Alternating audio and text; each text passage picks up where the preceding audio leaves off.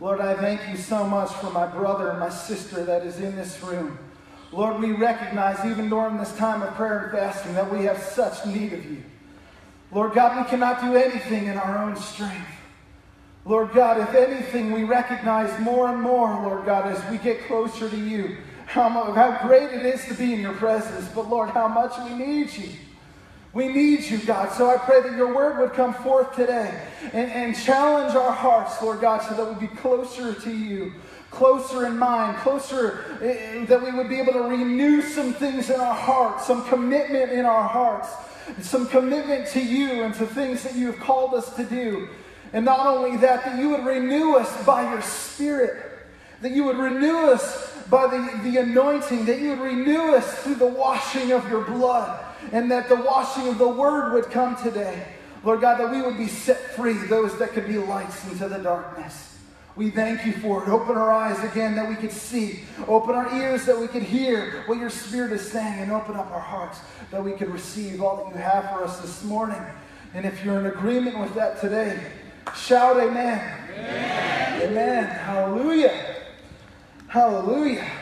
Glory to God. Glory to God. The Lord's been changing my, my message for so long. You're just going to have to get my heart this morning. We've been in a series that we started last week, and uh, we're continuing the, the word that the Lord was giving us for this year, 2020, during this month in particular. And I, I believe He'll continue to do it throughout the year. But it's refuel, refuel. We talked about some things last week about what that entails. And, you know, sometimes, you know, we can't wait until that light comes on to be those that are refueling. The, this whole thing came about uh, from the, the, scripture of the ten virgins who, who needed to have the oil in their lamps and needed to be ready. And I'm telling you, times are changing, folks. That the hour that we live in, we need to be ready. I said we need to be ready. Amen. We need to be ready for the return of the Lord. I know that many things are going to change over the, the, next several months and years, and I don't know exactly what, what all is going to take place. I know that the church is going to go through tremendous persecution. I know that there's a lot of things that are going to happen, but nonetheless, it's time to refuel because it's going to be a glorious church, friends. It's going to be a joyous church. It's going to be a miraculous and a supernatural church.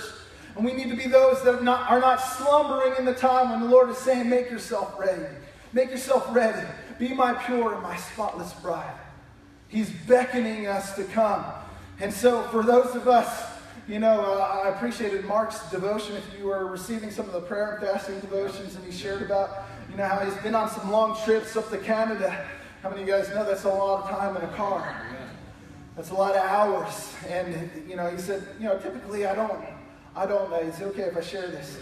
you know, typically I don't necessarily wait until the, uh, you know, the, the gas light comes on, but that's a good reminder, okay, it's time to look for the gas station. It's time to look for the place to pull into. And when you're traveling at night in the wee hours of the morning in, in, in, in sparse land, how many guys know that even if you find a gas station, it may not be open? So he said in his, in his devotion, he's found himself you know, pulling up and having to sleep overnight until the gas station opens. He made it to the gas station, but it wasn't open. I'm telling you, it's time for us to be at the gas station when it's open. Where's the gas station? In front of the face of Jesus. You pull into that line, you pull into that lane, and He's going to give you everything that you need. He's going to give you everything that you need. It's not time to see that light come on and say, This little light of mine, I'm going to let it shine. No, it's not time for that. It's time to pull into the gas station and get fueled up by the Lord. It's not only time to get fueled up by the Lord, but it's, in, it's pertinent and it's, it's pivotal that we get filled with the right fuel, the right kind of fuel. Not just diesel or not just gasoline if you have a diesel vehicle. I shared that experience. You need the right kind of fuel. Sometimes some things get into your fuel lines, you need a flush.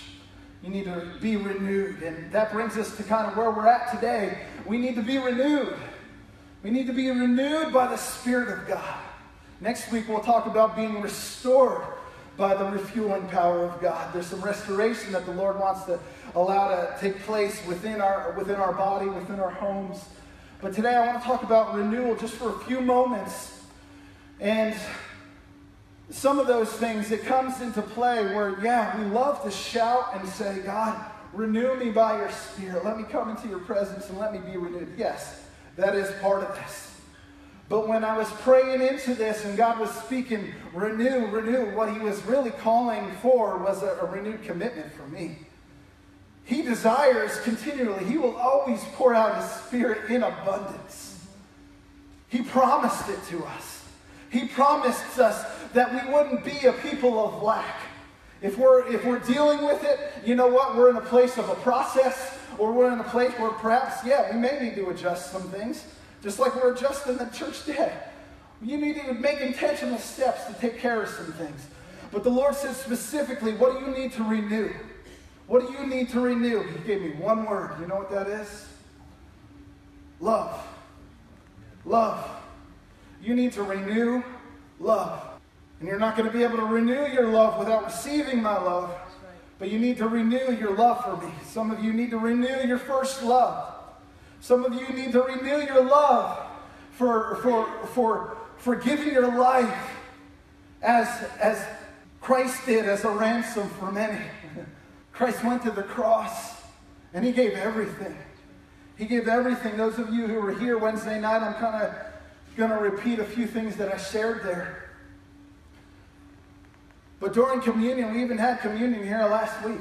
Isn't it good when we have communion and we take part of the Lord's Supper? We should be do, doing that as often as we can. I don't know what the rest of this year looks like. I know for sure, yeah, we do it the first Sunday of the month. You know what? We may do it a little bit more often, but you know what? Even, even beyond that, any meal we have together is communion. You recognize that when the saints come together, we have communion. We have community available to us. But there were some things that Paul was addressing to the Corinthian church when he spoke those words about taking the communion. You remember about the verse that says, Don't take this communion in an unworthy manner, right? And we typically equate that to, you know, don't, don't take the cup, don't take the chip and the sip with, with sin in your life. If you got an offense against your brother, be, be sure to take care of that before, before you take part of communion. But, but can I tell you, that's not totally, that's part of it, but that's not totally the context of what what Paul was addressing there to the Corinthian church? He was addressing their lack of community, their lack of taking communion in the way that Christ gave it the way that Christ came into communion, the, close proximity with his disciples, and sharing and saying, Take, eat, this is my body that was broken for you, and, and drink of the blood. This is, this is my blood which will be shed for you. This is the new covenant in my blood. I've created a new covenant for you to be in community, for you to be in fellowship one with another. If you look at it, you know, you'll know that I'm not lying. Read several verses before and after. You'll find all the verses that talk about don't have these grumblings. Don't have these different things about the, the separations that you have between this type of theology and that type of theology, this type of socio, socioeconomic class. Okay, we'll just say this type of person and that type of person. Don't have these arguments about you. And then don't come to the supper of the Lord just wanting to gouge yourself and be done. Don't be the first one to the table so and, and, take all the food so that the person that's last in line has nothing to eat. That's what he's talking about. Can you understand that what I'm talking about and I'm trying to describe to you, yes, I'm talking about community, but really I'm talking about love. I'm talking about love. If you are going to take part in communion, you have to take part in the love of Christ. You have to take part in the fact that, you know what, I love my brother enough to care for their needs above my own. I don't care about what I need and what all the things are about me. I, I care about my, my, my brother and my sister. It's time, it's time to renew our commitment to love, com- renew our commitment to community. There's a reason why we have these community culture nights happening on Wednesday nights. I encourage all of you to be there. This isn't just a teaching. This is really, hey, this is where God's taken us. This is why we need community. The fact is, is what Jesus was saying and what Paul was, was recognizing, and he explained to the Corinthians was that if you take the, this communal idea, this community idea, in an unworthy way, you proclaim curses upon yourself. And you actually don't fulfill the kingdom of God. You don't fulfill my plan for the church. You want to see the church arise, you have to take part in this community, this communion. You have to be those that are recipients of my love. There was a, a cry that went out. Those of you that appreciate history, how many guys, how many of you remember Patrick Henry? Patrick Henry, he said something along these lines Give me liberty or give me death. Do you remember that? The next generation shouted pretty much, Give me liberty. Give me liberty. They left out the part about death. Doesn't it sound a little bit like communion? Take part in my death, proclaim my death until I come. This present generation just simply shouts, Give me. Give me. The famous quote from Leonard Ravenhill is what one generation allows, the next one embraces. And we find ourselves in a culture where we don't really care about each other. We want the best services, we want the best things for us. And, you know, I'm talking about the church worldwide, but you know what? There's times where we all fall and succumb to these things because we have flesh that tries to rise up.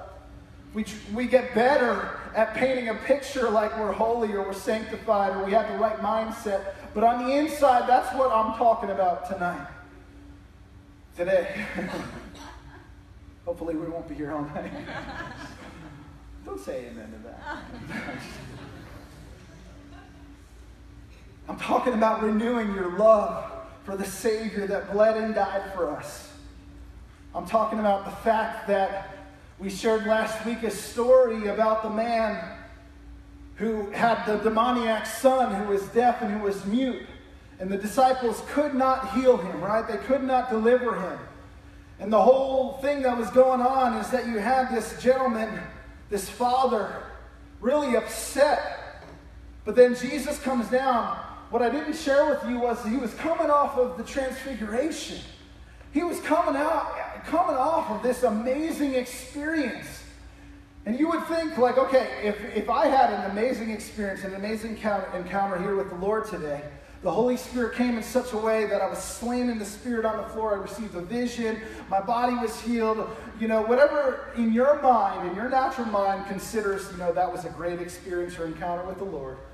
Some of you would be completely different than what I just described. But whatever that looks like for you, however God has encountered you, after that experience, wouldn't you be expecting to see some great things that day, that week? Wouldn't you be expecting to, to, to, to, to say, hey, man, somebody's going to see me. I'm glowing. I'm glowing. They're going to see me. They're going to see that I'm on fire, and they're going to say something. Man, look how on fire you are. Look how bright you shine. You must have been in the presence of the Lord. And we, we twist that thing a little bit into how good we are, even though we didn't have nothing to do with that. Isn't that what we tend to do with a lot of Christianity? Isn't that what we tend to do? We try to take credit for things that are completely not our credit. We need to renew our understanding that He has loved us. And it is only because of His love that we can ever say, I am redeemed. We can ever say, I am set free, that I am saved, that I'm able to speak to someone else and say the same thing. My goodness. My goodness. But He comes Christ comes after that moment, that amazing moment where God Himself, the Father up in heaven, again confirms that this is my Son. This is my son. He's had an amazing experience. And what does he do? He comes into an encounter where he has to see his neighbor. Are you hearing me? He has to see a neighbor that is saying, Your disciples can't do it. They can't hack it. They can't cut it. But my son needs set free. And Jesus sees the whole situation.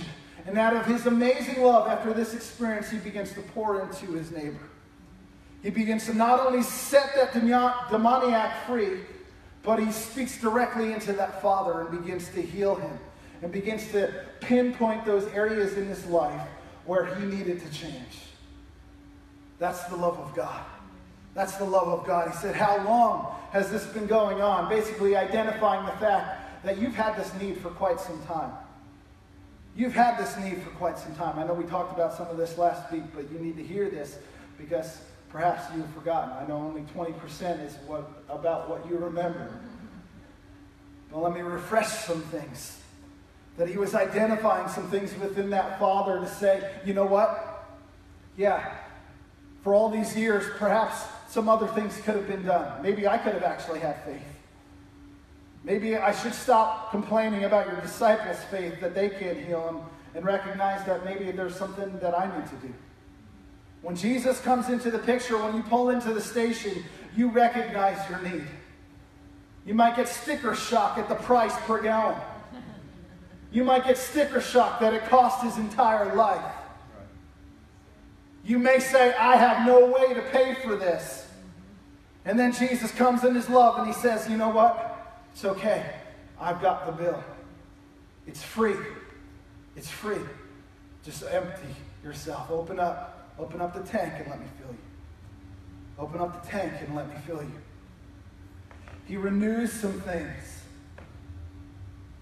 Oh. Can I share a story with you?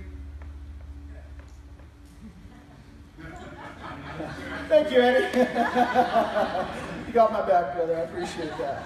Love one another. This, this is the command that I was trying to get to, alluding to, but I think all of you are sensing and hearing it. That Christ said that this is my command, that you would love one another. That you would love the Lord your God, of course, with all your heart, with all your soul, with all your mind. But you know what? There's something about loving one another. Can I tell you? I shared this again Wednesday night, but you need to hear this. I'm doing this intentionally because I want to hear it Wednesday night. you missed some things. Hallelujah. If someone were to ask me in my entire life experience what was what would be the one particular miracle that was the greatest miracle you've ever experienced in your life? What was the one greatest miracle? And if you were to ask me that today, my answer would be the same every single time. You want to know what it would be? Do you think it would be seeing, seeing the blind open their eyes? Do you think it would be ears opening? Do you think it would be deliverance from demoniacs? Want to know what it is? You do, don't you? Dramatic pause.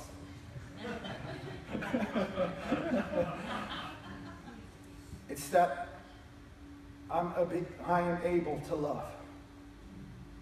That is the one greatest miracle yeah, I love it when there's salvation, but I can't take credit for salvation. I can't even take credit for learning to love, but I'm telling you, the greatest miracle that I have seen in my life is the fact that I am able to love. You want to know why? Because in myself in my flesh, in my upbringing and everything that I had in my own view of myself, I could not love anybody. It's only by the grace of God and the mercy of God that I'm able to love anyone today. I went through a time uh, when I was working with Operation Blessing, and I've shared this, this testimony before, but I'm going to share a little bit deeper insight to you. While I was working through with Operation Blessing for seven years doing disaster relief, seeing people at their lowest point in their lives, sometimes losing loved ones, a lot of times losing everything that they had, whether it be in a fire, a flood, a hurricane, some type of storm, some type of disaster. Seeing them at their lowest, I got to the place to where I was at the end of my natural self. I could not love anyone beyond what I, I, I, was at the end. I had no more love to give. I had no more compassion to show. I had developed what was coined compassion fatigue. And, and I was just tired. Basically, I knew the process. I knew it well enough to say, okay, you're at the beginning of this hurricane season. Yeah, you lost your house, but I see here you have insurance. So basically, I didn't say this to everybody, but in my heart and in my mind, I was saying, get over it, you're going to be fine. that's not the love of Christ, friends. In case you didn't recognize, that's not the love of Christ.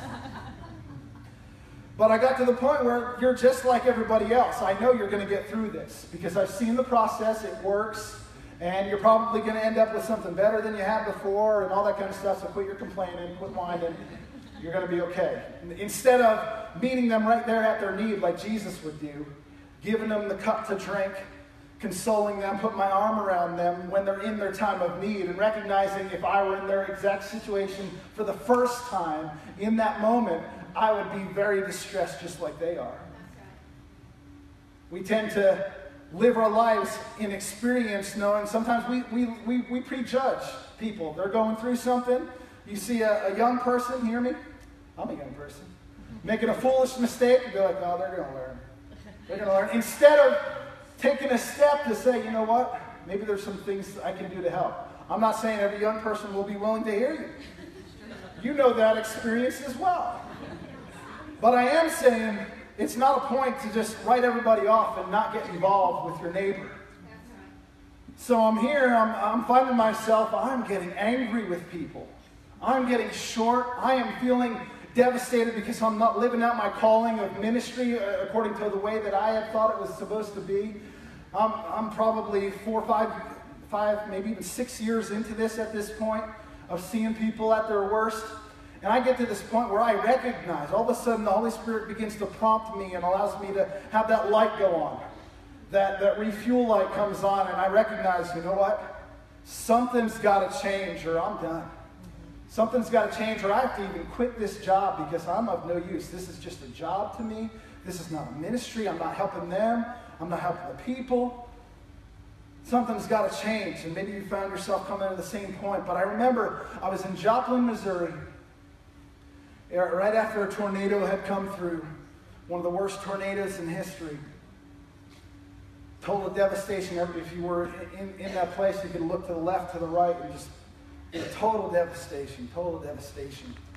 And I remember coming back to the, the, the, hotel that we were staying at that particular night.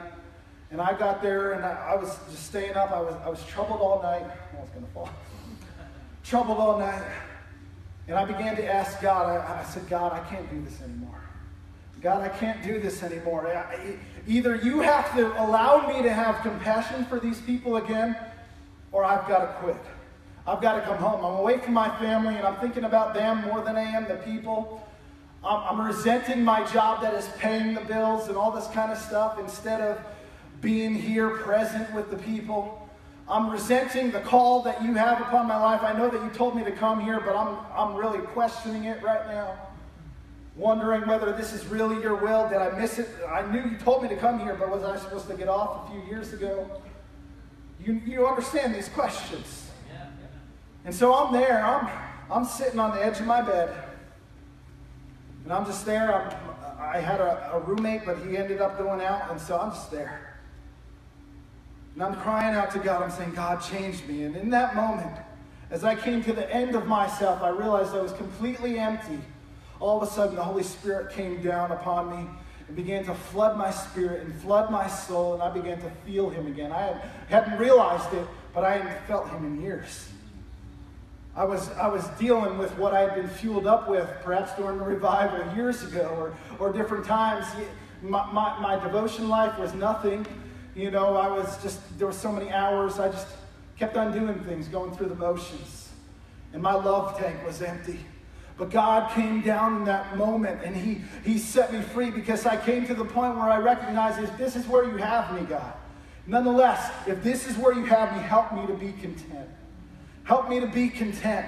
And God poured out his love on me in such a way that all of a sudden I was bursting the very next day. I'm not telling you that everything completely changed in a moment because it didn't. It was a progressive thing, and it's still a progressive thing. It's as if the Lord continues to fuel me and he needs to remind me from time to time because we deal with flesh and sometimes we don't want to love each other. Sometimes we don't want to extend forgiveness. Sometimes we don't want to give grace or patience to our children when they're in the moment in the car yelling at each other and we snap at them even though we're, we're thinking about 20 other things during the day, not that actual moment, and we come across too harshly. You guys have been there. You know what I'm talking about. But I'm telling you, in that moment, something changed and began to shift. And that next day, I began to see people. I began to pray for them every morning. Lord, allow me to show them your love And I began to weep for these people. I didn't know these people, but I began to weep for these people and believe that there would be salvation as we were handing out water and food and, and, and, and putting tarps on the roofs or, or mucking out their houses and, and doing different things. But this being Joplin, okay, we were doing chainsaw work, bringing a chainsaw over to their house or doing different things, helping them fill a tote with whatever belongings we could find. I began to feel sympathy again, and then compassion, and then love began to well up in my heart. I'm telling you, it's time that we don't become a church that is cold. We don't become a church that turns a blind eye or a deaf ear to those around us. We don't turn a, a, blind eye or a deaf ear to the, to the polarized nation that says, you know what, I don't care about morality, I only care about myself, and I'm going to live this way, and I'm going to spit in your face and let you know that I'm right till, till midnight. I don't care what's coming at your coming your way, whether it's at the workplace or in your family or in your home or through the media. It's time to renew the love of God in your heart. Renew the love of God in our hearts. There's freedom in it. And the Lord showed me a picture pretty much of this. You ever see a line drawn in the sand by the Lord? Sometimes when we draw the line ourselves and we try to tell Him where He's got to come over to. But when the Lord begins to draw a line in the sand and says, Come over here, it's altogether different. And what the Lord was speaking to me, He said, It's time to possess the land. It's time to possess the land. How do you possess the land? What is the land? What are you talking about, God? There's so many pictures, so many analogies. A lot of you in here are preachers. A lot of you know the word. A lot of you have read through the, the Exodus and you understand the stories that, that, that go along with it and, and all the trials and all the wilderness and everything that's going on. But he was saying it's time to possess the land. We're right here. 2020, you're right here, son. 2020, you're right here. Will you come over? Will you come over? There's some of us in this room that are comfortable on this side of the line. This isn't a condemning statement. This is saying it's time to renew. It's time to renew our commitment towards the Lord. To recognize that we're not going to stay on this side of victory. We're not going to say, stay on this side of being able to possess the land that flows with milk and honey to possess the land and to, to overcome giants and to, to overcome every single thing that is set up before you. It's time to look it in the face and say, okay, it's time to cross over. It's time to cross the line, to cross over into victory, into breakthrough. It's time to cross over into barely, from barely getting by street into the place of abundance. It's time to, time to cross over into the place where, you know what, I don't care about my neighbors. I'm just going to live my life until hopefully I either die peacefully or get, res- get, get, uh, get raptured somehow or something like that, whether persecution or not, tribulation or not. Conversation for another time. You're hearing what I'm saying. It's time to cross over. It's time to cross over.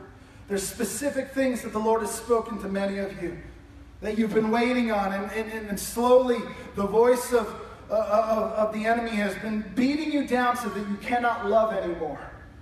You've been placed in a place like I was, sitting on the bed with compassion fatigue. You're like, I can't, I can't pray anymore. I can't fast anymore. I'm done. I'm done. And the Lord's saying, No, it's time to cross over. It's time to cross over so that you can reap the reward. How many of you guys feel like you've put forth enough effort in this lifetime to say that, you know what, there's some rewards that are supposed to be coming your way that the enemy has held captive? Right. By a show of hands, for real, how many of you have, have experienced that? Where you get to the place where if you're honest with yourself today, you would say, enough is enough. Enough is enough. Well, I'm telling you, I'm not just another preacher saying the same verse over and over. Possess the land, guys. Possess the promises. It's the cry of God's heart. This is the word of the Lord for you. It's time to cross over yeah. and possess the land. It's time to cross over for us to be able to fall into that place where we see the supernatural. And that's the difficulty The difficulty is, is on this side, it's easy because we're just dealing with our flesh. We're just dealing with the things that we're used to and with our own strength. But you know what? We find ourselves blinking, blinking. Your tank is empty. Your tank is empty. If you don't pull over now, the engine light's going to come on, folks. Are you hearing me? Are you hearing me? In order to cross over, this is how we're closing. Mike, I'd like you to come. In order to cross over, we have to be those that live in a life of faith. Right.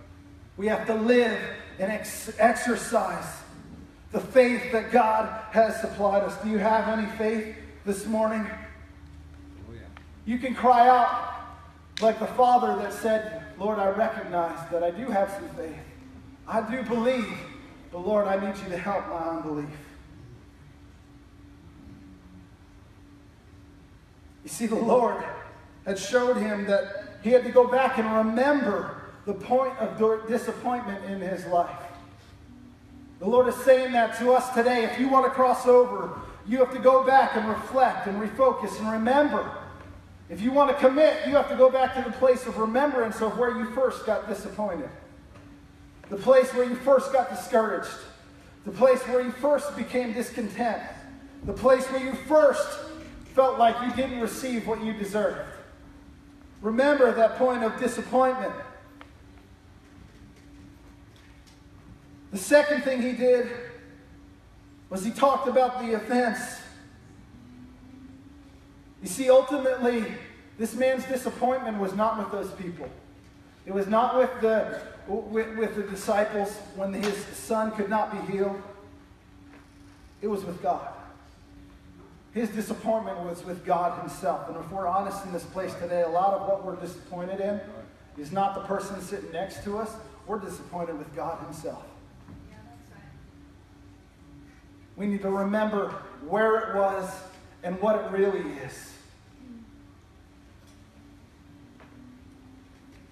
Jesus didn't defend his Father's honor, nor did he defend the powerlessness of his disciples. He was more interested in the man's healing than proving who was right or who was wrong.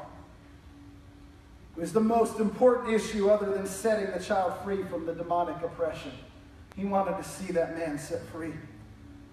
The third thing Jesus allowed this distraught father to identify was his own need of God. It said, And straightway the father of the child cried out and said with tears, Lord, I believe help my unbelief. He recognized his need.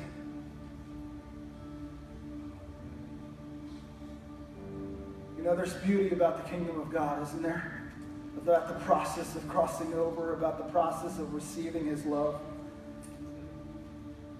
The beauty is, is that the diploma we receive from learning these lessons doesn't seem to match the course for graduation sometimes.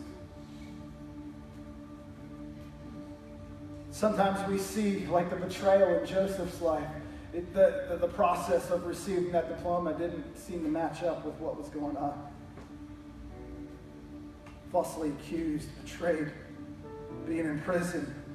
How did that produce a loving heart within Joseph? How was it possible? Only God. Only God. How did he open up the storehouse to feed all of his betrayers, to feed the, the neighbors, to express the love of his Father? Only receiving the love of God. It's only the unnatural school of Christ that can teach us how to be given for the benefit of others in the midst of suffering by others' hands. Isn't that the whole gospel, friends? That the whole gospel? That in the midst of suffering, in the midst of persecution, in the midst of real persecution, we're able to say to our enemy in the eye, face to face, I still love you. You can kill my body, you can kill my family. I still love you. You can't say that. I don't care how super spiritual you think you are today. You would not be able to say that in the face of terror, in the face of that moment, if God does not Himself place His love inside of you. You better believe that your, your, your light would be blinking pretty well in that moment. You'd be thinking, you know what? No, I want my kids to survive. Just, just do me, not them. Or perhaps some other way. But in that moment, you would see if God gave you his love, there would be a miracle. There would be a miracle. That's the greatest miracle I've ever seen. It's time to cross over this year, friends, into a time of promise, into a place of promise. You walk through that by faith, but by taking that one step of faith, that one leap, you receive all of his love, not just a little bit. All of it. All of it.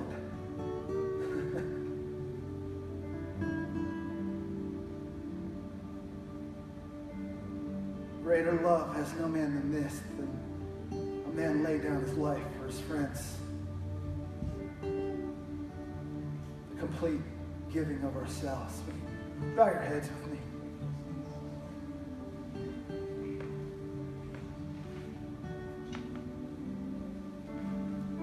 It's time for us to renew our commitment with the Lord. It's time for us to not play games.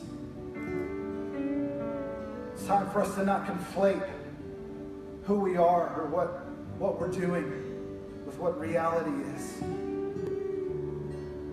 The Lord wants to rid us this morning of idols that are in our lives that are keeping us from experiencing His love. You know what one of those idols could be? Fear.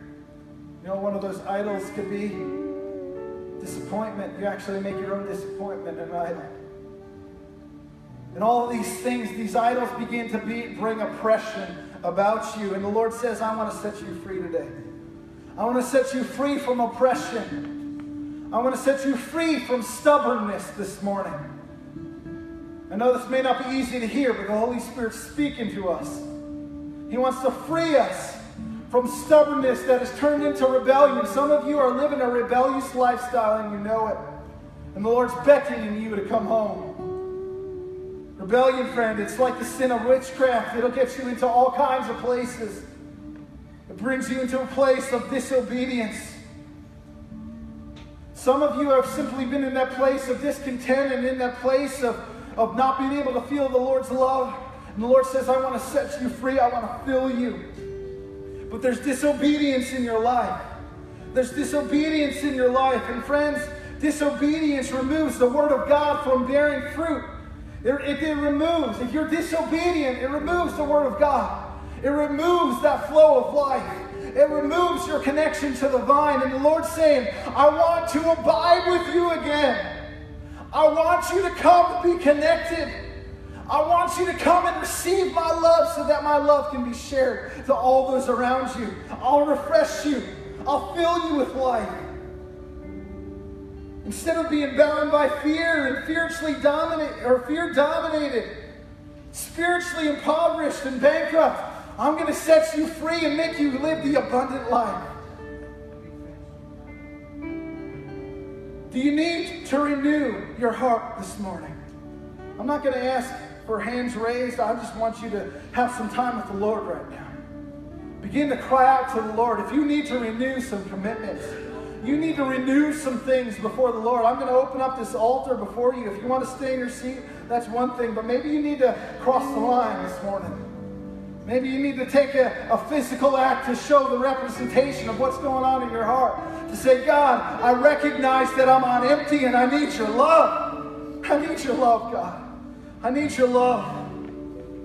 The Lord says, My soul will have no pleasure in him who draws back and goes to Egypt. Beware, friends. Beware in 2020, the Lord's saying, don't go back to Egypt. Don't go back to where you think it's comfortable. Don't go back to the life of sin. Don't go back to the place where there's there's idols everywhere you go. It seems easier for the moment, but there's no prosperity, there's no peace, there's only lack and bankruptcy in your heart and in your soul. I'm saying, come forth into the place of promise. Don't return. I take no pleasure in Egypt. I take pleasure in what I have promised. Come into it. Come into it. Be led by me and follow me. Would you follow this morning? Would you follow this morning?